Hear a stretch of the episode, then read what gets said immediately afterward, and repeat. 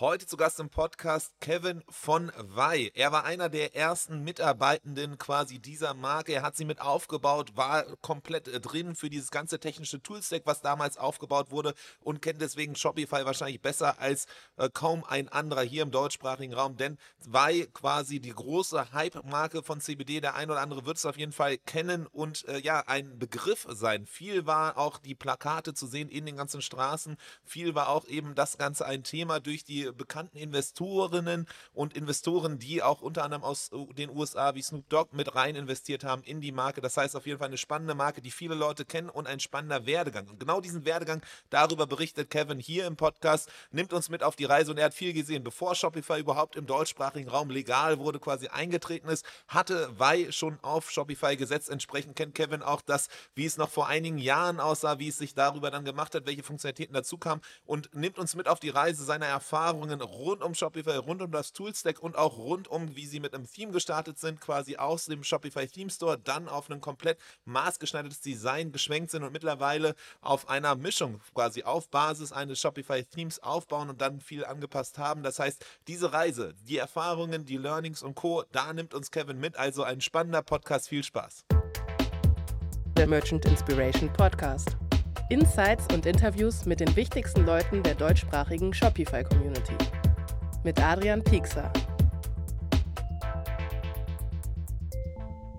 Wenn man mich fragt, was ist das eine Tool, was wahrscheinlich jeder Shopify-Händler, jede Shopify-Händlerin haben sollte, aber wahrscheinlich dieses Tool gar nicht kennt, dann ist es Pathway Solution. Denn es ist das Tool, was hier neu im Merch Inspiration Podcast mit dabei ist, aber schon seit langer Zeit existiert. Es ist das Tool, was dir die perfekte Grundlage für Buchhaltung und alles rund um deine Steuerberater äh, ja, ermöglicht. Es ist das, was dir Kosten und Zeit spart, was dir vor allem aber auch den Frust und die Nerven, die es eben gibt, wenn das Finanzamt an die Tür klopft, das auf jeden Fall spart und ja auch vermeidet. Es ist jetzt vielleicht nicht ganz griffig, aber im Grunde ist Pathway Solution alles von vorne, von der Rechnungserstellung bis dann eben aber auch den Abgleich der Steuern sicherzustellen, dass alles richtig ist in deinem Shop. Das ist natürlich ein mühseliges Thema, ein Thema, was man sich ersparen möchte, wo man vielleicht auch mal eher zwei Augen zudrückt, aber glaubt mir, äh, ihr wollt nicht diesen Moment haben, wenn dann auf einmal ihr merkt, ihr habt die ganzen Jahre über das komplett falsch gemacht und äh, ja, es steht auf einmal das Finanzamt da und verlangt bestimmte Sachen oder droht auch sogar noch mit eben Gebühren. Ähm, das genau ist nämlich Marco, dem ehemaligen Gründer von Buckle Seam, passiert, der mittlerweile auch dadurch, dass er so begeistert war von Pathway rübergewechselt ist eben zum Tool und jetzt hier auch schon bei uns im Podcast war und so ein bisschen ein paar Tipps und Tricks und Einsichten rund um das Thema gegeben hat. Also Pathway Solution, das Tool schlechthin, wenn du gut aufgestellt sein willst rund um das Thema Buchhaltungen und, und, und. Auf merchantinspiration.com slash pathway, P-A-T-H-W-A-Y findest du auf jeden Fall mehr und äh, exklusiv für unsere Zuhörerinnen und Zuhörer des Merch Inspiration Podcast gibt es einen Special Deal. Normalerweise musst du nur 149 Euro für das Setup äh, bezahlen. Das Ganze ist kostenlos, wenn du auf merchinspiration.com slash pathway vorbeischaust und in Kontakt trittst. Willkommen zu einer neuen Ausgabe des Merchant Inspiration Podcast. Ich freue mich riesig. Du bist ja schon ganz andere Bühnen gewohnt als diese digitale Stage hier jetzt quasi. Du warst schon auf der Merchant Inspiration Talks 23, hast da über den Werdegang von Y berichtet, hast äh, ganz andere, in ganz anderen Kontexten schon quasi mit diversen Themen dich rumgeschlagen. Aber deswegen freue ich mich umso mehr, dass du jetzt hier bist, dass du ein bisschen von dem Wissen auch nochmal preisgeben kannst, mehr als die zehn Minuten auf der Merch Inspiration Talks, dass wir da dann reingehen können, weil das, was du weißt, das hatte ich dir gerade im Vorgespräch schon gesagt, ist einfach Wahnsinn. Du bist quasi einer der Personen, die schon eigentlich von Beginn an der Shopify-Zeit so oder von Shopify in Deutschland, im deutschsprachigen Raum mit dabei bist, hast viel gesehen, und mit Wei seid ihr auch komplett halt einmal eigentlich so diese ganze äh, Sache parallel die Journey mitgelaufen und hast halt entsprechend gesehen, wie es damals war, wie es jetzt ist, was zwischendrin war, hast viele verschiedene Erfahrungswerte und das einfach so hier einmal von dir mitzuerleben, so ein bisschen dein Wissen anzuzapfen, das wäre einfach Wahnsinn. So gucken wir mal, wie, wie gut wir das hier hinbekommen in dem Gespräch. Aber ich freue mich auf jeden Fall wahnsinnig, dass du hier dabei bist. Kevin, willkommen im Podcast. Ja, vielen Dank für die Einladung. Ich glaube, das ist sogar tatsächlich mein erster Podcast. also äh, auch Premiere für Ach, mich. Geil äh, so das Digital noch gar nicht so gewohnt, eher das Physische. Ähm, aber umso schöner, dass ich dabei sein darf. Dankeschön. Ja, sehr cool. Ja, dann freue ich mich, dann hoffe ich, dass ich dir möglichst gut äh, einen Einstieg geben kann hier, dass du danach dann vielleicht sagst, okay, ich habe Bock auf mehr Podcasts noch. Ähm, so, das heißt, die Pressure ist on bei mir. Dann schauen wir doch mal direkt, Kevin. Wenn es jetzt Leute gibt, die tatsächlich sagen, okay, ich hatte noch nicht die Chance, dich irgendwie auf einer Konferenz oder sonst wo zu hören, vielleicht kannst du mal so ein, zwei Worte zu dir sagen, wer du bist und was du eigentlich bei Wei machst. Genau, äh, wie du schon gesagt hast, ich bin Kevin, äh, bin ja einer der ersten Mitarbeiter von Wei, beziehungsweise bei uns ist ja eigentlich die Sanity Group, unter ja, wo die äh, Marke Wei dazugehört. Ähm, bin seit Mitte 2019 dabei, äh, wie gesagt, einer der ersten Mitarbeiter. Ähm, und das erste Projekt von mir war tatsächlich mit paar Kollegen Wei aufzubauen als ja, E-Commerce CBD-Brand. Äh, Gerade, wie du auch meintest, sehr, sehr early im Sinne von ja, Shopify, als Shopify noch sehr, sehr neu in Deutschland war, äh, haben wir auch direkt 2019 mit gestartet. Und ja, das ist so ganz, ganz grob zu mir letztendlich. Ähm, genau. Sehr cool. Ja. Genau, also wir kommen ja gleich auch nochmal dann rein in, was ist eigentlich Wei. Ich glaube, viele Leute haben mehr oder minder bewusst schon mal auf jeden Fall die Marke wahrgenommen. Ihr hattet ja viel Out-of-Home-Kampagne, die hat auch viel eben andere Positionierung der Marke. Das heißt, wenn man das erstmal so sieht, dann, dann macht es wahrscheinlich so, aha. Aber ganz kurz, bevor wir gleich auf die Marke gehen, nochmal zu dir. Was war so dein Werdegang, bevor du zu Wei kamst? Wie bist du zu Wei gekommen? Warst du schon vorher irgendwie im E-Commerce aktiv in der digitalen Szene? Warst du schon vorher mit CBD-Produkten unterwegs? Wie war so deine Story davor? Ja, genau. Letztendlich äh, meine Story ist, beziehungsweise ich arbeite seit boah, fast zehn Jahren, jetzt sind es glaube ich neun Jahre, nächstes Jahr werden es zehn, äh, das Zehnjährige in der Startup-Szene, also direkt nach der Uni in die Startup-Szene eingetaucht.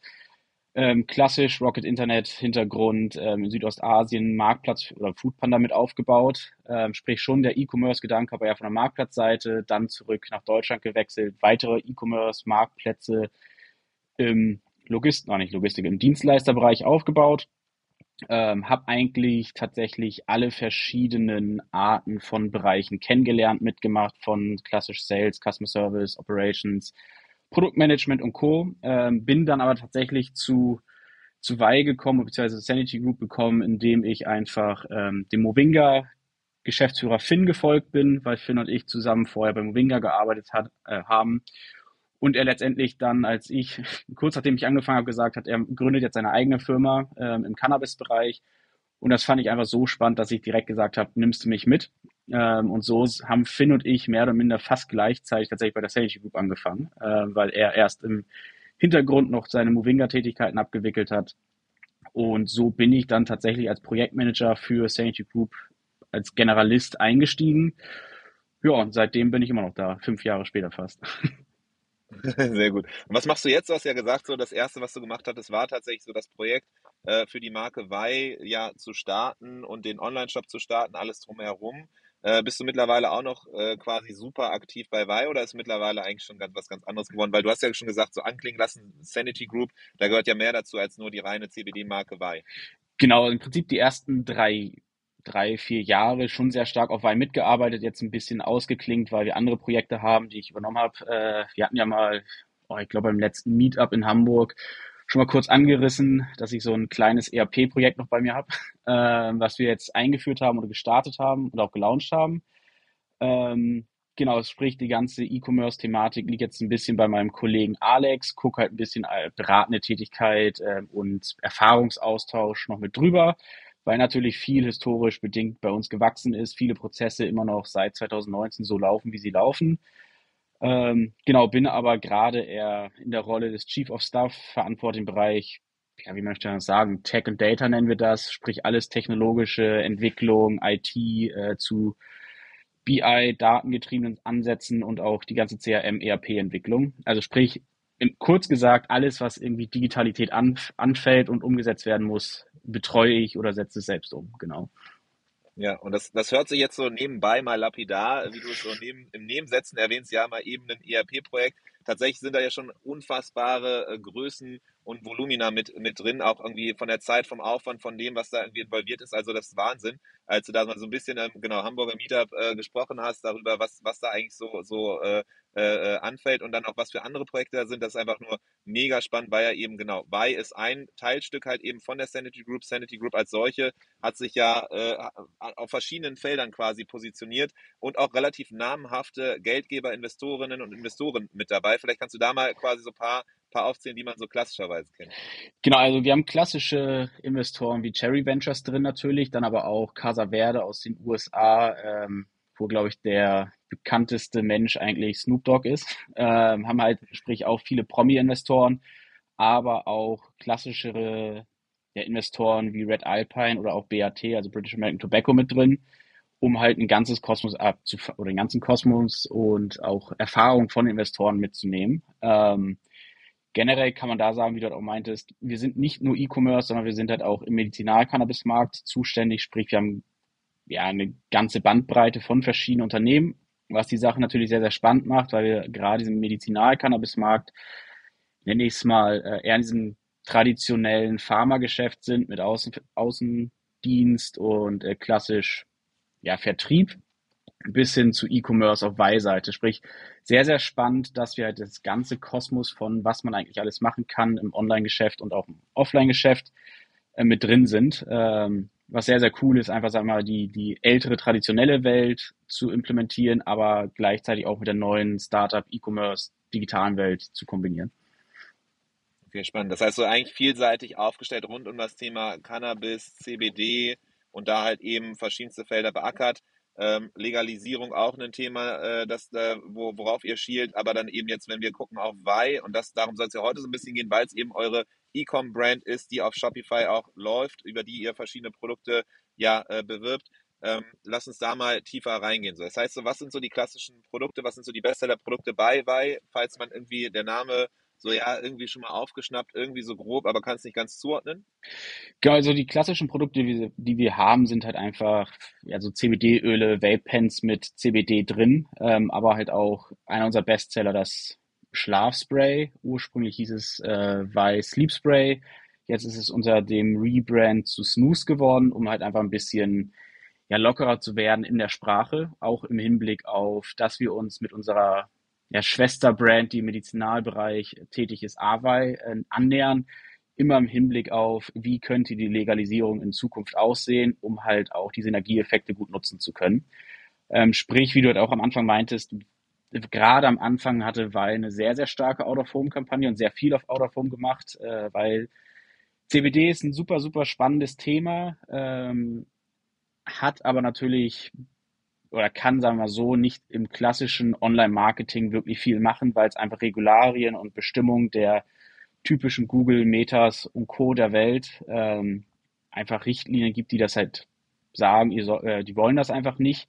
Sprich, deswegen haben wir sehr stark auf Out of Home gesetzt. Früher, vor allen Dingen als Marke, vielleicht vom Aussehen her, er klassisch weiße, große Buchstaben, diese ja, wird die Agentur es damals genannt, wasserfallartigen ähm, Schriftzüge genutzt und jetzt haben wir es halt mit dem Rebrand einfach ein bisschen aufgelockert, dass es halt einfach ein bisschen greifbarer wird und ja weicher eher in die künstlerische Richtung gehen soll oder geht. Also um es konkret zu machen, ist quasi so das, was man typischerweise kennt, halt eben irgendwie Performance Marketing auf Instagram, auf Facebook, ähm, das ging halt einfach nicht, weil quasi die Plattform gesagt haben oder auch auf Google, weil die Plattform gesagt haben, nee, CBD, das ist irgendwie zu heikel, das ist irgendwie so ein Graubereich für uns, definiert, dass das einem nicht geht. Das war ja so ein bisschen auch bei Amorelie damals so das Problem, dass die quasi ja auch dann irgendwie bestimmte Branchen oder Produktgruppen fallen einfach in so quasi die Regularien rein, wo die erstmal sagen, nee, das, das können wir bei uns auf unseren Plattformen irgendwie aus welchem Grund auch immer äh, nicht, nicht gut heißen. Das, äh, und dadurch wart ihr quasi gezwungen, ganz andere Räder zu drehen, die sonst typischerweise wahrscheinlich erst in Frage kommen bei Marken, wenn man ein bisschen größer ist. Also Plakat, es gab ja eine Phase, wo irgendwie eure Plakate waren ja überall. So in den größeren Städten Deutschlands sah man ja irgendwie, kam man ja nicht mehr irgendwie weg davon, euch nicht zu sehen. Äh, und dann gleichzeitig auch irgendwie größere Podcast-Werbung und Co. Also es war ja sehr, sehr dominant auf einmal. Genau, also klassisch Performance Marketing ist tatsächlich immer noch schwierig. Ähm, hat gar nicht mal so stark was mit einfach CBD zu tun, sondern eher, dass die Firmen sich selbst verschrieben haben, mit der Pflanze oder mit der Cannabispflanze selbst keine Werbung zu erlauben. Ich glaube, das ist halt immer ein bisschen der Nachteil einer neuen Industrie, wenn man in einer neuen Industrie mitmacht und mitspielt. Ähm, allerdings fördert das natürlich einfach die Lernerfahrung, das bisschen das problemlösende Denken, was in dem Fall sehr, sehr spannend ist. Ne? Man muss neue Wege finden, jeder Tag ist irgendwie eine Herausforderung, aber gleichzeitig auch sehr viele Aha- und schöne Momente, wenn man dann doch eine Lösung gefunden hat. Aber ähm, es war tatsächlich auch nicht nur Performance-Marketing, was schwierig ist, sondern halt auch die ganzen Zahlungsanbieter. Ne? Also wir haben halt schon sehr stark auch ein bisschen zum Shopify-Kontext geguckt, welche Plattform ermöglicht uns sozusagen einen möglichst einfachen Start. Ähm, gerade im Hinblick auf Shopify Payments, jeder, sagen wir, der in einer standardisierten Industrie unterwegs ist, kann sagen, gut, nehmen wir halt einfach Shopify Payments, das funktioniert dann schon haben wir am Anfang ehrlicherweise auch gedacht, gerade auch mit dem Performance-Marketing, bis dann das relativ schnell Erwachen kommt und man sieht, ah, das geht dann doch nicht so einfach. Äh, und man muss halt sehr viele Lösungen finden. Ne? Gerade so irgendwie Zahlungsanbieter. Ich glaube, ich habe anderthalb Jahre äh, nach Start dann tatsächlich auch recherchiert, mit den verschiedenen Banken geschrieben, habe mit 80 verschiedenen Online-Payment-Anbietern gesprochen, ähm, ob man zusammenarbeiten kann, ob man es möchte. Eine, wir haben alle Partner gefunden, die wir brauchen, definitiv, aber generell zum Beispiel ein Shopify Payments geht halt immer noch nicht, weil Stripe halt selbst sagt, wollen wir nicht. Und das muss man halt einfach akzeptieren, weil man halt auch nicht drum herum kommt, äh, weil aufgrund der ganzen technologischen Prozesse, die bei den Zahlungsanbietern im Hintergrund stehen, fällt halt sehr schnell auf, wenn du es halt einfach versuchst, ähm, was vielen Firmen halt auch schon auf die Füße gefallen ist. Ne? Also viele wollten natürlich auf den CBD-Hype Anfang 2020 aufspringen und sagen, so cool, machen wir auch, bringen wir alle irgendwie schöne CBD-Produkte raus, weil die, die ja, Konsumenten möchten das halt auch. Aber denen ist dann halt sehr schnell aufgefallen, okay, das funktioniert dann doch nicht so einfach, weil wir benutzen ja beispielsweise Shopify Payments und ein Produkt mit CBD, da sagt dann, egal wie viele andere Produkte man schon hat, wenn man jetzt nicht gerade ein Douglas oder Co. ist, äh, sagen die Payment-Anbieter halt schon sehr schnell, nee, machen wir nicht mit. Ähm, das heißt, es ist auch immer noch eine sehr, sehr große Herausforderung Tag für Tag. Ich glaube, der Markt ist schon deutlich einfacher geworden, was die Regularien angeht, weil es sich ein bisschen einpendelt. Aber man muss fairerweise sagen, es ist halt noch nicht so einfach, wie man sich von Anfang an gewünscht hätte. Also das heißt auf jeden Fall Herausforderungen nach wie vor, schon direkt am Anfang, eben zum Beispiel im Marketing, aber auch bei so Sachen, wo man es vielleicht gar nicht so direkt erwartet, nämlich Zahlungsanbieter. So ähm, tatsächlich ist, glaube ich, nicht nur CBD oder Cannabis ein so ein Thema, sondern es sind auch ein paar andere Bestandteile. Das haben wir auf jeden Fall ab und zu gesehen, wenn dann irgendwie Cremes oder ähnliches rauskommen mit einer bestimmten Zutat, ähm, dann, dass man dann im Checkout tatsächlich äh, äh, wir reingehen müssen und dann irgendwie bauen, okay, wenn folgende Produkte, dann müssen folgende Zahlungsanbieter äh, äh ausgeblendet werden und nicht genutzt werden, eben genau aus diesem regularischen Grund, ne? regulatorischen ja. Grund. Genau, es ist tatsächlich auch immer noch so. Ähm, anfangs ähm, beispielsweise Klarna hat anfangs gewisse Produkte bei uns erlaubt, nachträglich dann ein Jahr später kommt dann, ja, wollen wir doch nicht mehr. Man muss halt schon sehr flexibel auf die Anforderungen der Partner einfach achten. Ähm, das Problem dabei ist natürlich, wenn du jetzt nicht gerade auf Shopify Plus bist, hast du halt einfach, ich weiß jetzt gerade gar nicht, ob sie es mittlerweile geändert haben, aber einfach die Problematik, dass du ja so einen Payment-Anbieter nicht so einfach wieder verstecken kannst. Äh, mit ja. Shopify Plus nee, ist genau, natürlich, nach wie vor so. Ja, mit Shopify Plus geht das natürlich wunderbar, auch gerade diese länderspezifischen Thematiken. Ähm, es ist schon sehr, sehr tricky, aber man findet halt seinen Weg letztendlich. Und deswegen haben wir auch uns ja. für Plattformen entschieden, wenn wir weitere Marken ausrollen äh, oder Länder, dass wir unser Setup relativ gut, salopp gesagt, copy-pasten können, ohne halt das Rad jedes Mal neu zu erfinden. Okay, das heißt, das war auch der ursprüngliche Grund, wenn wir jetzt mal so ein bisschen reingehen in eure Reise, wie das alles begann bis jetzt. Ähm, der, der Startpunkt war ja, okay, ihr braucht irgendwie einen Online-Shop und dann halt eben zu schauen, was ist was, was standardmäßig relativ einfach und schnell gut funktioniert, weil ihr halt eben dann schnell an den Markt kommen könnt und deswegen Shopify plus, ich glaube, es war auch so die Zeit, wo, wo Shopify dann auch schon für das, die kanadische Regierung, glaube ich, auch dann irgendwie in Sachen Cannabis unterstützt hat. Das heißt, die wirkten auf jeden Fall äh, äh, am, am offensten oder modernsten wahrscheinlich auch von allen Plattformen, ne? Ja, genau. Also wir haben tatsächlich oh, alle großen Anbieter von WooCommerce, BigCommerce und Co. auch angeschaut. Ähm, ich glaube, BigCommerce, WooCommerce, gut, WooCommerce ist ja eh dir selbst überlassen, ähm, sind auch sehr, sehr offen mhm. dafür. Mhm. Aber wir haben halt zeitgleich da auch geguckt, wo müssen wir dann gerade einfach so gesehen, wenn der Shop erstmal läuft, am wenigsten ja, Kapazität reinstecken, dass der Shop am Leben bleibt ähm, oder weiterhin gut läuft, auch wenn es mal gewisse Peaks gibt bei den Nutzerzahlen. Früher mit unserem Display Store, die ja eigenständig mittlerweile sind, gerade im Sinne von, dass sie bei Höhle der Löwen waren, dass man die Peaks halt gut abfangen kann, ohne sich halt Sorgen zu machen, dass der Shop halt sofort untergeht. Ähm, deswegen auf sowas haben wir schon sehr, sehr stark am Anfang geachtet, dass halt die Infrastruktur auf jeden Fall sehr leicht handelbar ist, ohne dass wir uns halt auch noch Gedanken machen müssen, ein ganzes Team einzustellen, die sich halt um technologische Infrastruktur kümmern, kümmern muss, äh, sondern uns dann tatsächlich darauf fokussieren können, wie bauen wir die Marke auf, wie äh, kriegen die Marke an Start, wie werden wir größer, worauf wollen wir eigentlich achten, ähm, weil gerade in dieser neuen Industrie das natürlich sehr hilfreich ist, wenn die meisten Köpfe sich auf die komplexen Themen fokussieren können, anstatt ja. das tägliche Doing. Ja. Okay, also das heißt, die Einfachheit der Plattform war auf jeden Fall auch ein relevanter Faktor, dass sie halt eben in dieses Marketing-Game oder auch in diese ja, Präsentieren, Erklären des Produktes genau. der Marke halt fokussieren konnte. Auf jeden Fall. Ja.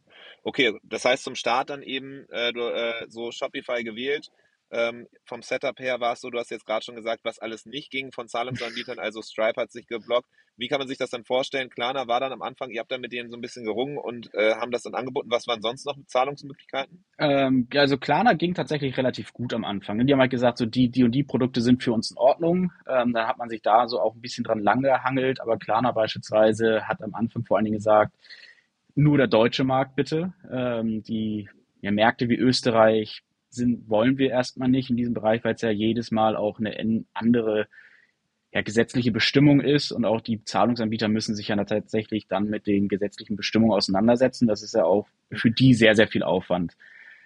Ähm, aber das ist es letztendlich auch schon gewesen. Ähm, jetzt die Zahlungsanbieter, die wir jetzt haben, ist halt zu einerseits Adyen, mit dem wir sehr früh in den Austausch gegangen sind, ähm, die uns sehr gut unterstützt haben mit einem äh, Bekannten und Freund, der immer noch da ist äh, und uns tatsächlich da ein bisschen mit den lang geangelt haben, was braucht ihr eigentlich von uns, damit wir mit euch zusammenarbeiten können, weil es auch für die, wie gesagt, halt alles Neuland war. Äh, sprich, wir haben uns sehr stark mit denen ausgetauscht, mit den rechtlichen Rechtsabteilungen, um einfach einen gemeinsamen Konsens zu finden. Und bei einem PayPal genauso. Also da hatten wir ein bisschen, so gesehen, auch das Glück, dass sie ein Pilotprojekt gemacht hatten, um zu gucken, gibt es eine Marke, mit der wir starten können. Ich glaube, es sind alles, ja, wenn man es so sagen kann, einigermaßen glückliche Zufälle, weil Corona gestartet hat. Andere Industrien haben nicht mehr funktioniert. Das heißt, Zahlungsanbieter haben auch gleichzeitig noch in neuen Industrien geguckt, die vielversprechend sind und sind dann auch proaktiv auf uns zugekommen, gerade PayPal, ähm, und haben dann einfach gemeinsam mit denen geguckt, was braucht ihr, damit die Rechtsabteilung auch glücklich ist.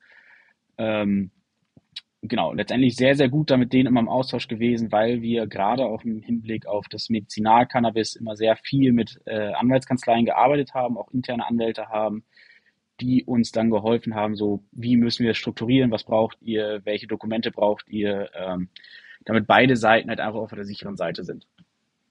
Ja, okay, man hört auf jeden Fall schon raus, ein komplexes Thema ist nicht mal eben so CBD verkaufen, sondern da ist schon eigentlich unfassbar viel drin, reglementierter Markt was dann eben auch äh, so vieles äh, drumherum, was eigentlich als selbstverständlich äh, so, wo man gar keine Gedanken verschwendet, halt bei euch gar nicht so selbstverständlich ist. Aber so zum Start hattest du gesagt, so Klarna äh, äh, war eine Zahlungsmethode, aber dann halt Kreditkarte nicht und äh, PayPal ging aber auch. Ja, PayPal hat auch so ein ich glaube, dreiviertel Jahr, Jahr gedauert. Ähm, also das heißt, wir Ach, haben tatsächlich. Also du warst ja am Anfang wirklich so, dass da gar nichts, dass man gar nicht irgendwie so richtig bei euch einkaufen konnte, oder wie? Genau, äh, ganz am Anfang haben wir nur Vorkasse gehabt. Ähm, was, Ach, krass. was natürlich, es, es hat dann einen Monat gedauert nach Launch, bis wir damit Klarna alles geklärt haben, weil auch da die ganzen Dokumente hin und her geschickt werden müssen. Ähm, und du gerade als neue E-Commerce-Brand natürlich auch keine große Priorität für die hast, was ja auch vollkommen selbstverständlich ist. Ähm, sprich, den ersten Monat oder die ersten zwei Monate hatten wir eher nur Vorkasse. Dann haben wir mit Klarna angefangen ähm, zusammenzuarbeiten, was halt schon mal sehr viel in Deutschland ausmacht. Aber im Endeffekt ist es natürlich so, gerade im deutschen Markt ist kein PayPal drauf. Dann fragen sich die Leute halt einfach, ist das denn überhaupt ein sicherer Online-Shop? Sprich, es geht gar nicht ja. nur darum, dass Leute gar nicht Klarna nutzen wollen oder das überweisen, sondern PayPal hat einfach einen sehr hohen Stellenwert, was das Vertrauen angeht. Also wir haben auch Nachrichten im Customer Support bekommen, wo Kunden geschrieben haben, ja, seid überhaupt vertrauenswürdig, ich habe ja gar kein PayPal drauf, äh, weil der Autonomalverbraucher natürlich gar nicht weiß, wie komplex diese Thematik ist ähm, und sich damit ja auch selbstverständlich nicht auseinandersetzt. Ähm, Sprich, es war immer die Prämisse, wir wollen euch alles anbieten, was notwendig und möglich ist, aber äh, dem Endverbraucher dann zu erklären, dass das dann doch ein bisschen aufwendiger ist, als man denkt, ist halt auch äh, dann wieder eine gute Arbeit von Customer Support gewesen. Ähm, aber ja, wir haben, ja. ich glaube, die ersten sechs Monate mit Klarna und Vorkasse überlebt, ja. Ach krass. Das ist ja auch einfach mal hart, wenn man sich vorstellt, man, man sieht so, auch das Design ist ja mega fancy, das, die, die, die Autophone-Kampagne mega fancy, dann kommt man in den Shop rein und man sieht nur irgendwie Sofortüberweisung, das ist halt wirklich so äh, äh, mega random. So Klarna auch cool, aber genau, PayPal ist halt, du hast schon gesagt, so, so ein vertrauenssteigendes Element, daneben aber auch eben so das mit das beliebteste Zahlungsmittel. Ähm, habt ihr dann anfangs vor allem auch gesehen, dann irgendwie, wenn ihr euch eure Conversion Rates anguckt, dass dann in diesem letzten Schritt des Checkouts einfach unfassbar viele Menschen noch abgesprungen sind? Oder war das in den Zahlen dann doch gar nicht so relevant? Also in den Zahlen, es war, also man hat es schon gesehen, ne? hast dann PayPal irgendwann integriert, sind die Zahlen schon nochmal gut nach oben gegangen. Ähm, aber im Endeffekt, wo der große Shift dann stattgefunden hat, ist, dass die, die Leute, die gekauft haben, dass sich das halt komplett gedreht hat. Ne? Also klar, der, der typische Deutsche noch normal auf Rechnung bestellt, hat dann irgendwie klar eine Rechnung genommen. Ähm, aber sobald es PayPal gibt, ja, tauschen sich die Zahlen halt komplett aus, dass halt 80 bis 90 Prozent auf einmal PayPal benutzen und Klarna so gesehen ja. für die Endnutzer irrelevanter wird, weil einfach klar mit irgendwie PayPal Express Checkout und man muss sich nur kurz anmelden, kann direkt auf Bezahlen klicken, ist halt auch einfach deutlich angenehmer als erst die Handynummer eintippen, wenn man überhaupt einen Klarna Account hat ähm, und und und. Also ich glaube, Conversion Rate ist halt schon durch oder 0,5, 1 Prozent gestiegen tatsächlich. Also es ist schon ein deutlicher Effekt gewesen. Ähm, ja. Aber jetzt nicht so, dass man sagen würde, so am Anfang war es 0,5 Prozent, dann ist es zu 4 Prozent hochgegangen. Also es ist schon eine okay, deutliche krass. Auswirkung gewesen, ja. aber ähm, es hat auch vorher funktioniert. Okay. Ja, krass, weil ich hätte das jetzt so vermutet, dass ganz, ganz viel, ich weiß noch, in meinen ganz Anfängen, äh, äh wo ich selber noch hantiert habe mit Online-Shops, äh, hatten wir nämlich auch die Thematik, dass wir eine eher ältere Zielgruppe hatten, mhm. die halt Kauf auf Rechnung gewohnt waren. Das war ganz, ganz am Anfang von Shopify einfach noch gar nicht möglich. Das heißt, man hätte die Möglichkeit gehabt, oder das haben wir auch ausgetestet, dann halt manuell halt eben Rechnung anzubieten. Aber da hast du halt diesen ganzen Rattenschwanz an, an Sachen, die noch dahinter kommen. Ne? Dieses irgendwie Mahnwesen, dann auch Ausfälle mit einberechnen, einkalkulieren, dann irgendwie Reminder schicken und Co. Wir haben das aber einfach mal ausprobiert, um zu gucken, warum, ob das dann eben die, die Abbruchquote im Checkout schmälert. So klassischerweise sind es irgendwie so 20, 30 Prozent gilt als so human im, im Checkout-Abbruchquote und wir hatten halt über 50 Prozent und mhm. mit dem Rechnungskauf auf einmal ging das dann wirklich runter auf 10 Prozent. Gut, wenn du dann, dann irgendwie einkalkulierst, wie viel Ausfall da noch war an Zahlung, dann, dann ist das wieder, aber das war schon ein richtig krasser äh, äh, Hebel, weswegen ich jetzt äh, gedacht hätte, dass es schon extrem bei euch gewesen wäre. Ja, also letztendlich mit klarer Rechnung ist ja im Prinzip wie Rechnungskauf. Ähm, wir hatten ja. auch eine Zeit lang genau SEPA-Lastschrift ausprobiert, aber es ist halt genau die Thematik, wie du gesagt hast. Du hast halt sehr viele Zahlungsausfälle, du musst mahnen, ähm, und das war halt eigentlich ganz interessant, bevor wir PayPal integriert hatten, haben wir die Lastschrift ausprobiert als sagen wir, nette Ergänzung. Ähm, das haben auch sehr viele genutzt, weil es halt relativ einfach ist. Du gibst halt einen IBAN ein und gut ist. Ähm, hatten auch bis dahin dann kaum Leute, die ja Betrug betrieben haben, nennen wir es mal so, und dann nachträglich die Lastschrift zurückgezogen haben, so der Klassiker. Weil das ist ja das Besondere bei Lastschrift, dass man irgendwie bis zu 90 Tage im Nachgang einfach genau. unkommentiert so das äh, rückbuchen kann. Genau. Und deswegen halt ein Riesenrisiko halt für die Händlerinnen und Händler halt eigentlich besteht. Genau, und das Interessante war dann, als wir ein PayPal eingeführt haben, ähm, ist diese Lastschrift oder das Lastschriftverfahren eigentlich komplett zurückgegangen, dass halt keiner mehr Lastschrift benutzt hat, außer Betrüger. ähm, dass halt die, die Fraud-Quote von irgendwie so gefühlt 0,01 auf gefühlt irgendwie 30, 40 Prozent irgendwie hochgegangen ist. Das heißt, es hat schon interessante Hebel, welche Leute dann letztendlich so ein Verfahren benutzen. Ähm, deswegen haben wir es dann auch, glaube einen Tag später eingestellt, als wir es gesehen haben, weil das ja, lohnt sich halt einfach nicht dann. Ja. Ähm, und macht halt auch zu viel Aufwand. Plus wir brauchten es dann mit PayPal auch nicht mehr. Okay. Jetzt haben wir sehr viel über Zahlungsanbieter, quasi die Technik, so ein, so ein Nischending äh, gesprochen. Hätte ich jetzt nicht gedacht, dass man da so viel drüber reden kann, aber es ist halt mega spannend, einfach weil es reglementiert ist und weil eben ihr ganz konkret halt eben auch diese Verhaltensmuster irgendwie austesten konntet, weil ihr gezwungen wart, es ja. äh, euch anzuschauen. Ähm, wie seid ihr denn aber am Anfang gestartet? So, seid ihr, war es dann ein Team, was ihr erstmal genommen habt, super simpel oder wie war das? Genau, wir haben äh, den aller, allerersten oder die aller, allererste Version letztendlich mit einem gekauften Premium-Theme gemacht, äh, mit einer Agentur ein bisschen aufgehübscht, so dass es halt auch zur ersten Out-of-Home-Kampagne passt, äh, haben aber tatsächlich von Tag eins schon das Ziel gesetzt, mit einer großen Agentur aus den USA zusammen zu, äh, zusammenzuarbeiten, haben mit sehr vielen verschiedenen gesprochen, um auch einfach zu verstehen, was ist denn eigentlich möglich im Shopify-Kosmos? Äh, weil ja gerade in Deutschland zu der Zeit war es halt ein bisschen schwierig zu erfahren, wie funktioniert das ganze Spiel. In den USA war gerade so im Allbirds und Co. ja schon viel, viel weiter. Ähm, die mhm. wussten halt schon sehr genau, was man alles machen kann. Und das war auch für uns ein großer Aha-Moment. Heißt, wir haben das erste knappe halbe, drei, ja, dreiviertel Jahr knapp mit dem gekauften Theme immer Stück für Stück erweitert, wo es dann auch sehr schnell in die Richtung geht, so ja klar, wir machen die Funktion rein, wie sie oder wie wir sie gerne hätten, aber es passt halt dann sehr schnell auf einmal nicht mehr zusammen. Ähm, so typisches Beispiel. Wie so optisch meinst du? Genau, optisch, äh, dass äh, manche Module wie oder manche Seiten wie die PDP halt cool sind, aber im Endeffekt dann doch nicht mehr so ganz zur Homepage oder so passen. Ähm, typisch ja. Lego Bauhaus, Baukasten und Co. Aber haben dann halt sowieso zeitgleich schon mit unserer US-Agentur zusammengearbeitet, die dann die Ursprungsversion, wie man bei dann eigentlich auch wahrscheinlich noch ein bisschen Erinnerung hat, aufgebaut hat als komplettes Custom Theme, um uns auch da einfach ja das Leben intern ein bisschen einfacher zu machen. So jetzt klar mit äh, Shopify 2.0 ist deutlich alles deutlich einfacher geworden. Das ging natürlich zu der Zeit noch nicht. Wir konnten das zu 99 Prozent schon, weil wir diese Custom Theme hatten und das halt über den Code halt einfach steuern konnten, relativ einfach. Ja, Okay, das heißt, ihr seid aber gestartet mit dem Team einfach, weil das schnell so auf den Markt war. Ihr konntet schon mal so ein bisschen anfangen zu testen. Das war so der Grund, warum. Genau, wir wollten halt typisch, typisch Startup halt möglichst schneller Markt sein und gar nicht irgendwie erst ein halbes, dreiviertel Jahr den Online-Store entwickeln, äh, sondern dann haben wir gesagt, so, wir nehmen mhm. Team, machen das so schick, wie wir es brauchen, um halt die erste Kampagne zu starten, das erste Geld, Proof of Concept zu schaffen. Ähm, aber immer im Hintergrund dann halt das nochmal eine neue Version reinzuschieben, ähm, die dann auch wirklich äh, zur, zur Brand letztendlich passt. Ähm, aber genau, wir haben das erste drei, vier Jahre mit einem gekauften Theme gearbeitet, das immer Stück für Stück angepasst, äh, so dass wir einigermaßen glücklich waren, nenne ich es mal. Ähm, okay. Ja.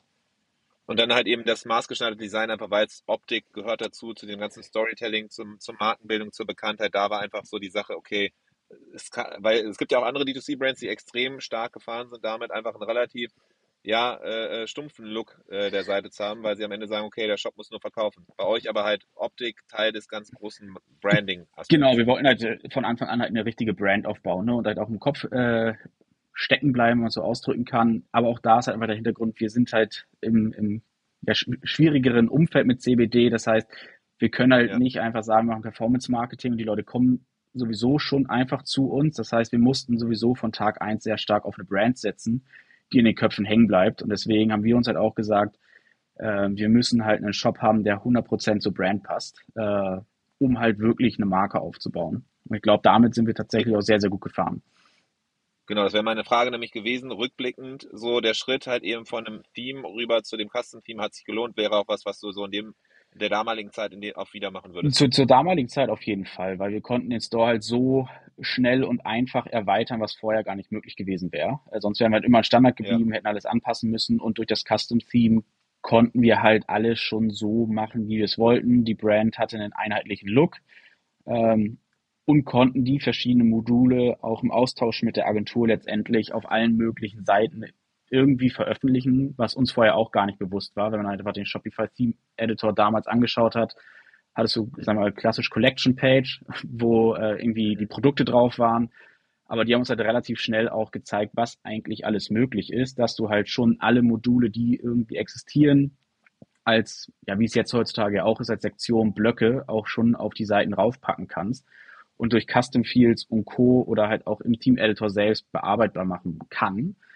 Ähm, das weiß aber tatsächlich der klassische Shopify-Endnutzer wahrscheinlich gar nicht, was eigentlich damals ja. auch möglich war, aber halt auch nur mit einem Aufwand, der über ein Custom-Theme deutlich einfacher wird. Genau, damals war auf jeden Fall viel individuelle Programmierung notwendig. Es gab damals auch tatsächlich schon Metafelder, ja. aber halt nicht so schön integriert, wie es jetzt heutzutage ist, sondern halt über eine eigene App, irgendwie Metafield, äh, Metafield Guru oder genau. ähnliches.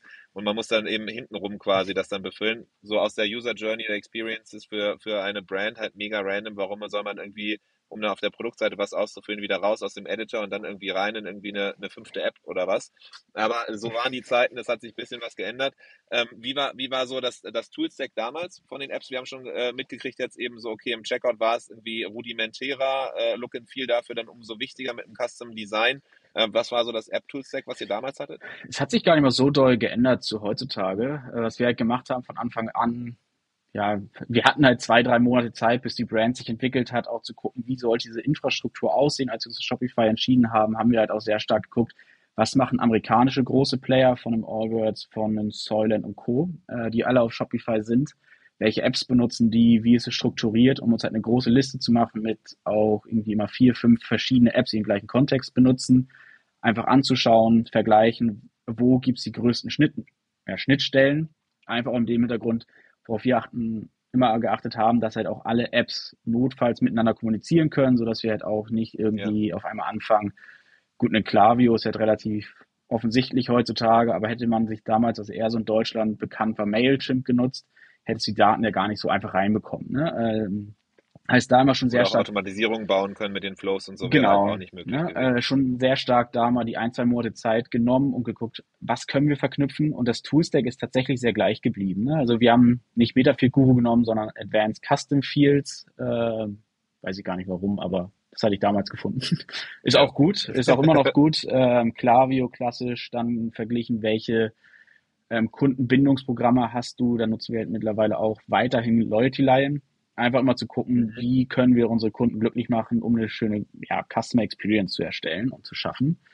Ähm, ich glaube, wären wir einfach im klassischen E-Commerce-Bereich ohne diese Problematiken, Hindernisse, wenn man es so nennen möchte, hätten wir gar nicht auf solche Sachen so stark geschaut. Aber ähm, da wir immer gucken mussten, die Neukunden, die wir schon generiert haben, müssen wir halten, weil einfach klassisch nochmal eine Google Ad schalten ist halt schwer.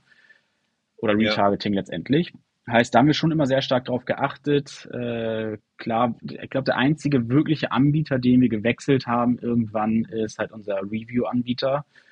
Ursprünglich auch deutsche, typisch deutsches Startup, äh, haben wir Ecomi genutzt. Das war aber dann halt auch wieder okay. so getrennt von, ja, irgendwie Unternehmensbewertung einerseits. Dann hatten wir im Shop tatsächlich auch einfach JPO, wie auch immer es ausgesprochen wird, äh, genutzt, yeah. ne, weil es auch die Großen nutzen aber dann hatten wir mal diese, diese Problematik von zwei verschiedenen äh, Dienst- oder Bewertungsanbietern, die dann nicht wieder miteinander sprechen, was uns halt genervt hat. Und äh, auch zeitgleich. Weil dann eben äh, so Brandbewertungen. Brand genau, die waren halt woanders. Und dann eben ja. Produktbewertung des anderen. Genau, und du hast halt wieder den, den, den Workflow, dass du halt zwei Anbieter abfragen ja. musst, auch im Sinne von, ja, wo liegen die Daten eigentlich? Es ist halt schöner, einen Anbieter zu haben.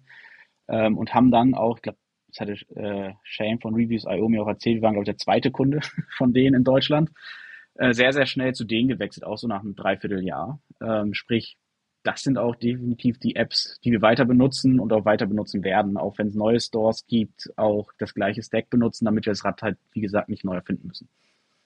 Ja, ja, genau. Ich glaube, der Finn hat damals nämlich auch dann, wir haben in der, als dann Corona kam, hatten wir so eine digitale Konferenz ja. gemacht, wo ja dann der Finn auch so ein bisschen äh, äh, ähm, so über, über den Werdegang erzählt hat und auch das Toolset gezeigt hat. Und ich weiß noch ganz genau, dass dann der Shane mir damals auch gesagt hat, boah, das war so ein bisschen auch so der, der inoffizielle Durchbruch von Reviews.io, als dann Finn offiziell als Marke Wei gesagt hat, die nutzen Reviews.io, dass danach auf einmal so ein paar Dominosteine gekippt sind und ihr quasi so mit äh, den, den, den großen, ich meine, wenn du jetzt dir Shops anguckst, ist ja überall Reviews.io. Ja, das also der, der äh, aber das war so das, der Dominosteinfall, so den ihr ausgelöst habt. Ja, total. Also damals, ich glaube, die hatten schon Home to Go vor uns, also die sind ja auch nicht gerade klein und auch schon ja. ziemlich bekannt, ähm, aber jetzt gerade nicht so sehr stark im E-Commerce-Bereich, sondern halt eher in ihrer Ferienwohnung-Plattform. Also nicht ganz der Shopify-Kontext. Äh, aber es war tatsächlich, Shane hat schon ein bisschen Überzeugungsarbeit leisten müssen, aber es war definitiv die richtige Entscheidung, sich das halt anzuschauen. Und man hat halt sofort gemerkt, da ist halt auch jemand hinter, der dir helfen möchte. Ne? Du bist halt nicht einer von vielen, sondern äh, sehr, sehr stark drauf gucken, welche Lösung braucht ihr, was müssen wir machen. Ähm, und das hat halt sehr, sehr geholfen. Es ist umso schöner, wenn es für die jetzt am Markt sehr gut läuft, weil ich bin halt 100% bei dir. Gefühlt hat jeder deutsche größere Shopify-Shop mittlerweile Reviews.io. ja. Das ist halt ganz cool. Ja, ja. ja aber es, ich meine, du, das zeigt auch, dass du ein richtiges Händchen hast und genau weißt, worauf du halt eben, wie du, wie du mit bestimmten Kriterien halt guckst, was ihr braucht und dann halt schaut, äh, bedacht halt guckt, okay, was macht am meisten Sinn und dann dann vorgeht so. Das heißt, da auf jeden Fall ein spannendes Toolstack schon jetzt. Ähm, dann ging es irgendwann, wie ging es dann weiter? So, ihr habt da irgendwie, wir, das, das Setup, irgendwie perfekte äh, Custom äh, Theme oder Design halt eben so. Warum ist das jetzt nicht mehr der Fall? Weil jetzt habt ihr ein Rebranding, jetzt habt ihr einen anderen Look and Feel und ich glaube, ich weiß gar nicht genau, wie ihr jetzt aufgestellt seid, ob es nach wie vor ein komplett Custom Team ist. Nee, genau. Also jetzt nennen wir es mal so eine, ich glaube bei Merchant äh, Talks auch gesagt, so eine Hybridlösung nennen wir es mal. Ne? Also wir haben ein Premium-Team mhm. wieder genommen, einfach mit dem Hintergrund, es erspart dir natürlich sehr viele Development-Kosten im ersten Schritt, weil ja die ganzen Grundfunktionen nicht gebaut werden müssen, weil die ganzen Themes vieles davon ja schon haben, von den Blöcken und Sektionen. Und wir haben dann dieses Theme, wir hatten eine Auswahl von Themes, haben gesagt, das passt halt schon von vornherein am besten, was uns in die richtige Richtung geht und haben das dann mit unserer Agentur letztendlich so customized, dass es halt zum Look und Feel der Marke passt. Ähm, was aber halt einfach deutlich weniger Aufwand nach, im Nachhinein ist, weil, wie gesagt, wenn man es so nennen möchte, diese ganzen Backend-Funktionen wie Sektion, Blöcke und Co., wie Bild links, Text rechts, klassischer, klassisches Beispiel, ähm, schon existiert haben. Das heißt, man muss auch da das Rad nicht neu erfinden, sondern lediglich äh, in das ja, Look and Feel ein bisschen einarbe äh, einarbeiten und einbauen. Und das hat dann natürlich sehr viele Ressourcen, Zeit, Geld gespart, dass dieses Rebranding halt auch nicht irgendwie halbes Jahr, Jahr gedauert hat, sondern von der E-Commerce-Seite in drei Monaten durch war mit dem äh, Hin und Her und Austausch. Und deswegen gerade im Hinblick auch im Sinne von äh, Shopify OS 2 super hilfreich, wenn da sich gute Theme-Entwickler schon rangesetzt haben, das alles vorgebaut haben und man dann seinen Touch and Feel draufpackt. Weil dann hast du wieder diese Einheit, Vereinheitlichung des Designs. Äh, keine dieser Seiten sieht halt aus wie ein Lego-Baustein, sondern es passt halt alles zusammen. Aber du hast halt gefühlt schon fast alle Möglichkeiten an Sektion, Darstellungsformen, die du in Zukunft haben wollen würdest. Es war bei uns halt wirklich dann die Entscheidung, wir sollten ein Theme nehmen, was halt möglichst viele Sektionen und Blöcke hat, äh, damit halt möglichst wenig neu gebaut werden muss und dann halt eher so kleine Anpassungen vom ja, Frontend-Design, Touch and Feel drüber zu legen. Und Auslöser war, dass eben eh ein Rebranding stattfand genau. und eben das damalige äh, Theme quasi nicht auf die neuen Funktionalitäten, also dieses Online Store 2.0 mit der Flexibilität, den ganzen überall, egal auf welcher Seite, die modulare Logik im Theme Editor nutzen zu können. Das war auch nicht gegeben. Das heißt, die zwei Sachen waren die Auslöser für genau, den, also, Relaunch. Genau, Rebrand war ganz klar, der, der Shop muss eh neu aussehen, weil wir können halt nicht die, oder ja. wir wollten halt nicht die Produkte ändern und dann sagen, es sieht halt trotzdem irgendwie online so aus wie vorher. Ähm, aber es war halt genau die Thematik. Ne? Wir haben das Custom-Team und dann war es eher eine Art Kosten-Nutzen-Rechnung. Wie viel Aufwand wäre es halt, unser Custom-Team halt umzuändern? Und es bedeutet halt, da es halt komplett anders aussieht, wäre es halt einmal kompletter Neuaufwand gewesen. Und daher ist es halt logisch gewesen, dass wir sagen, gut, Clean Cut, wir gucken nach einem Theme. Oder die andere Lösung wäre gewesen, komplett bei Null anzufangen und alles wieder custom zu developen. Weil am Ende wäre es so gewesen, alles umzuändern, was vorher existiert hat, wäre viel zu aufwendig gewesen von den ganzen Logiken, die dahinter sind. Daher war die einzig logische Schlussfolgerung, dass wir halt auf ein äh, bestehendes Theme gehen und das halt anpassen, ja. Und hattest du das Gefühl, dass das jetzt irgendwie ihr Kompromisse machen musstet oder Einbuße hattet, was so den Look and Feel der Brand angeht oder das eigentlich gar nicht? Nö, überhaupt nicht. Letztendlich, was wir halt hauptsächlich davon nutzen, sind halt die Module und alles andere ist ja wirklich viel Farbe, Bildgestaltung, äh, wie groß Schriftgröße, welche Schriftart. Von daher passt das eigentlich. Ne? Also eine Webseite lebt ja eh davon, wie ist die Struktur aufgebaut und wenn du möglichst alle Funktionalitäten einer Standardseite schon hast, hast du ja schon viel gewonnen.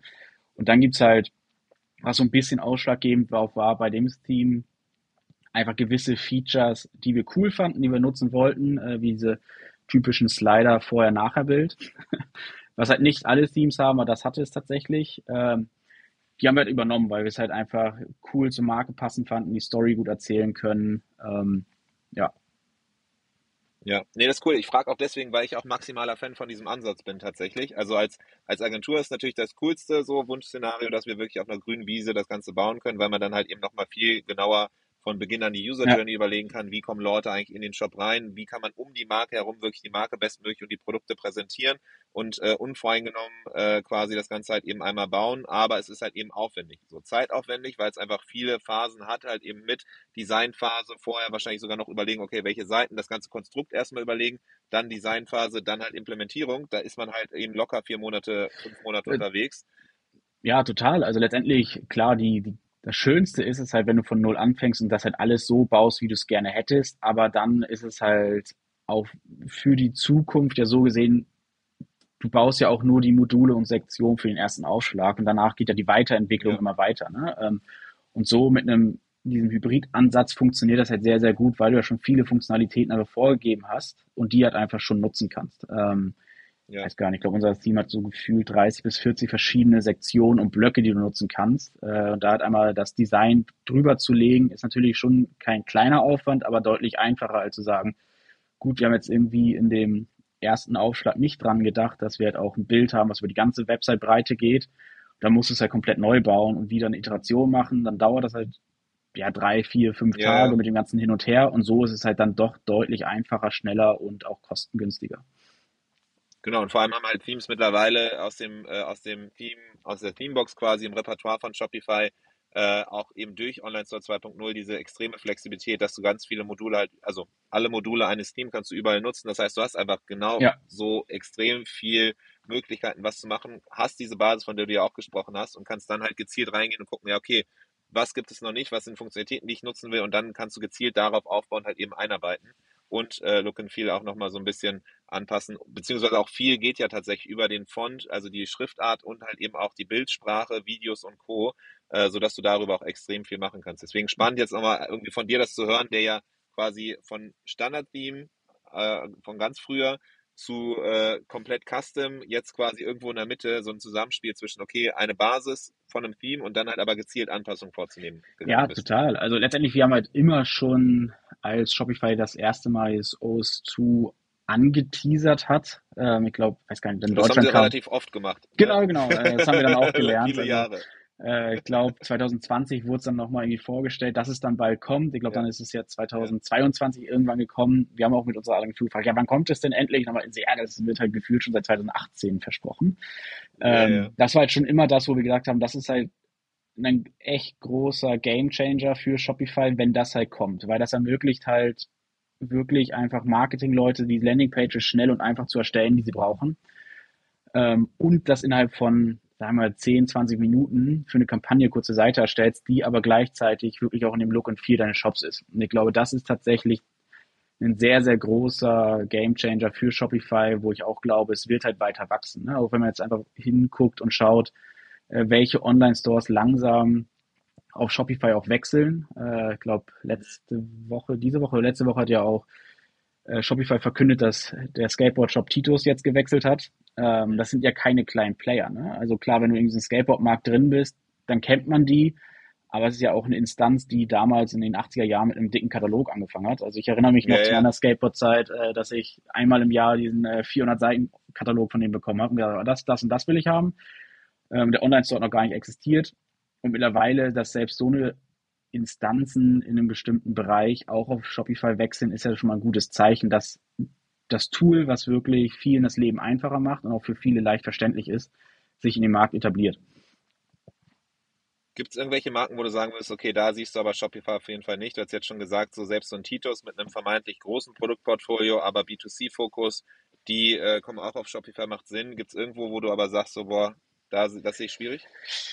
Ja, letztendlich, klar, in irgendeinem restriktierten Bereich, wo du Zugangsbeschränkungen haben musst, ist es wahrscheinlich noch ein bisschen tricky. B2B fangen sie jetzt letztendlich gerade erst an. Ne? Ich glaube, wenn du irgendwie online verkaufst, kann fast jeder Shopify nutzen. Es ist halt eher die Frage, wie gestaltest du deinen Online-Auftritt in dem Sinne, dass mhm. die richtige Ziel oder eine Zielgruppe den Store versteht. Ne? Also klassisch Handwerkermarkt guckt, die brauchen halt keinen fancy schicken Weißstore. Für die ist es wahrscheinlich einfacher, dass sie schlicht schnell zu den Produkten kommen, irgendwie eine Massenbestellung machen können. Und, aber letztendlich bietet Shopify dafür alle Möglichkeiten. Also ich persönlich sehe jetzt keinen im E-Commerce-Bereich keinen großen Faktor, wo du es nicht benutzen können und solltest. Ja, ja, genau. Bin komplett bei dir. So die klassischen B2C-Cases gibt es eigentlich fast nichts, was, wo es wo Shopify nicht genutzt werden kann. Es gibt noch so ein paar kleinere Stolpersteine tatsächlich wie mit den Produktvariantenlimitierungen. Das heißt, irgendwie ja. so, wenn man im Möbelbereich ist oder so, da gibt es dann schon ein paar Sachen, aber eigentlich so, was, was so B2C-Marken angeht, äh, sehe ich es nicht. Klar, irgendwie, wenn du Marktplätze oder irgendwas anderes Fancyes baust, so, dann schwierig, ähm, weil halt einfach nicht Funktionalitäten gegeben sind. So. Genau, äh, ich glaube, das werden sie auch, also ist halt auch die Frage, ne? Letztendlich ist ein Online-Shop E-Commerce Software-as-a-Service-Lösung, da müssen sie keine Marktplatzlösung können. Im Endeffekt so ein paar. Funktionalitäten, wie du meintest, da ist es halt beschränkt. Ne? Ein Bekannter von mir macht einen Kameraverleih, so da hast du halt einfach diese Thematik, eine Kaution ordentlich zu hinterlegen, dass halt die, wenn ja. die Kamera kaputt geht, das ist halt tatsächlich tricky. Ähm, heißt aber nicht, dass es nicht irgendwann gelöst werden wird, wenn der Markt halt relevant genug wird. Ja, okay. Gibt es irgendwie, was ist so dann die, die größte Limitierung deinerseits, wenn du oder da aus deiner Perspektive äh, von Shopify, wenn du eine Sache ändern könntest von Shopify, was wäre das? Ah, es gibt, glaube ich, zwei Sachen. Gerade dieser SEO-Bereich bei Shopify ist halt ein bisschen tricky, aber es ist halt auch wieder sehr speziell für uns, ne? weil SEO ist halt wichtig. Ja. Äh, das heißt, äh, wenn ich unseren SEO-Freelancer und auch ehemaligen Mit äh, Kollegen äh, in Erinnerung rufe, da war es ja tatsächlich einfach sehr häufig so, dass gerade diese URL-Struktur von Shopify tricky ist, so weil SEOler gerne halt die Domains so haben wollen oder die URL so haben wollen, wie sie es haben wollen würden. Das ist natürlich bei Shopify nicht möglich, was ein bisschen tricky ist. Äh, ob das einen riesen Ausschlag gibt bei SEO, weiß ich gar nicht. Äh, unterscheiden sich auch die Meinungen. Plus Page Speed ist natürlich ein Riesenthema bei Shopify, gerade im SEO-Bereich, äh, weil man dann nicht so viele Möglichkeiten hat, das zu optimieren. Ähm, ja. Klar kannst du headless gehen, aber da fangen wir wieder an mit teuren Entwicklungsteams und das macht halt auch keinen Sinn. Ja. Aber das sind tatsächlich die einzigen, ne, einzigen beiden Sachen, wo ich sage, gut, betrifft uns sehr stark und Shopify Markets klassisch wieder, weil es nur mit Shopify Payments funktioniert. Das sind aber sehr fallspezifische Thematiken. Generell für normalen E-Commerce Store ist es halt alles völlig ausreichend. Ja. Ja, genau, das ist halt das Bittere, ne? Wenn du Shopify Payments nicht hast, das war lange Zeit auch so, äh, wenn wir äh, Kunden, Kundinnen aus der Schweiz hatten, wo auch Payments lange Zeit noch nicht ging, jetzt geht es. Da war es immer so dieses, hey, so alle Features, die du gerade aufgezählt hast, mega geil, aber geht halt nicht, weil Payments nicht existiert in, in, der Schweiz. Jetzt ist das da, bei euch halt auch ein Pain, ja. Kann sich jetzt aber auch ändern durch Alien mit der neuen Partnerschaft. Okay. Also es ja, ist wohl jetzt okay. langsam im Rollout in den USA. Ähm, ich weiß jetzt nicht, ob das für kleinere KMUs letztendlich auch relevant sein wird, weil ich glaube, es ist eher die Enterprise-Lösung. Aber das kann natürlich viel ändern, wenn Shopify sagt, wir machen das auch ein bisschen auf. Ähm, und wenn das dann tatsächlich der Fall ist, dann wird halt nochmal ein sehr, sehr oder sehr viel einfacher auch für größere Player darauf zu gehen, weil die halt einfach sagen können, gut, dann haben wir halt alles integriert von unserem großen Zahlungsanbieter ähm, und sind nicht mehr auf Stripe angewiesen. Ja, ja, okay. Äh, also da spannend auf jeden Fall zu sehen, was da noch alles kommt. Roman Zen hatte ja auch im Podcast schon erwähnt, so die äh, Änderungen rund um den Checkout, was da auch dann eben das alles ermöglicht in Zukunft. Auch das halt eben dann mit Shopify, Checkout Extensions und Co., was da alles noch kommt und Functions. Ja. Da ist auf jeden Fall viel möglich. Vielleicht ist das dann auch genau dann der Vorbau, der jetzt gemacht werden muss, damit dann eben die ganzen anderen Dinge dann kommen können danach. Total. Ich glaube, Shopify öffnet sich ja auch mit den ganzen Shopify Functions oder wie es heißt. Ähm, da werden ja auch pfiffige Entwickler halt gute Lösungen mit entwickeln. Ähm, ich glaube, einen großen Knackpunkt, der bei Shopify immer nervig war, haben sie jetzt gelöst mit Shopify Functions und die ganzen Gutscheincodes kombinieren. Ähm, ich glaube, das ist für viele E-Commerce Stores schon mal sehr wichtig, dass man verschiedene Gutscheincodes kombinieren kann, das halt aufmacht, die Discount-Funktion besser funktionieren als du hast halt die zwei Optionen, die Shopify dir gibt. Ähm, ja.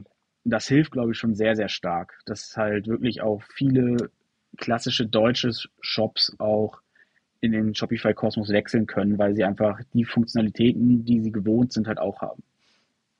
Ja, ja, top. Wir haben jetzt eine große Reise gemacht, äh, von quasi einmal so, wer, wer, ist, wer bist eigentlich du, wer ist Wei, wie seid ihr gestartet, was war so das Toolstack oder die Hindernisse vor allem, haben viel über den Checkout, die Zahlungsanbieter und die äh, Restriktionen quasi aus dem CBD-Markt da, wo viel halt eben gar nicht so selbstverständlich ist, eben nicht selbstverständlich ist und wie ihr damit umgegangen seid.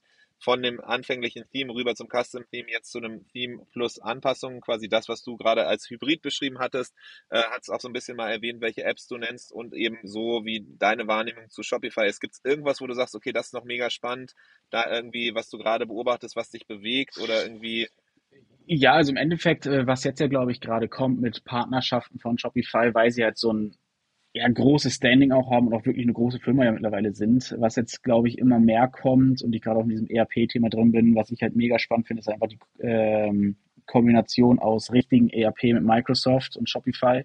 Das wird halt ultra spannend, vor allen Dingen, wenn man dann überlegt, die ganze Schnittstelle ist halt kostenlos. Ähm, mhm. Und ich glaube, das wird dann nochmal für größere Firmen auch tatsächlich interessant, dass man ohne große Probleme einen Online-Shop dann ein richtiges ERP anbindet und alle finanzbuchhalterischen Prozesse halt auch sauber abbildet und Produktionsprozesse. Ich glaube, das wird ein krasser Gamechanger nochmal werden, wenn das ein bisschen noch erweitert, verbessert wird. Ähm, und ich glaube, das wird auch tatsächlich dann das Spannende werden, wie dann große ja, Enterprise-Firmen letztendlich auch auf die Plattform wechseln werden. Okay, das heißt, das, was jetzt Shopify so ein bisschen marketingtechnisch schon anteasert mit Shopify Components und Co., genau.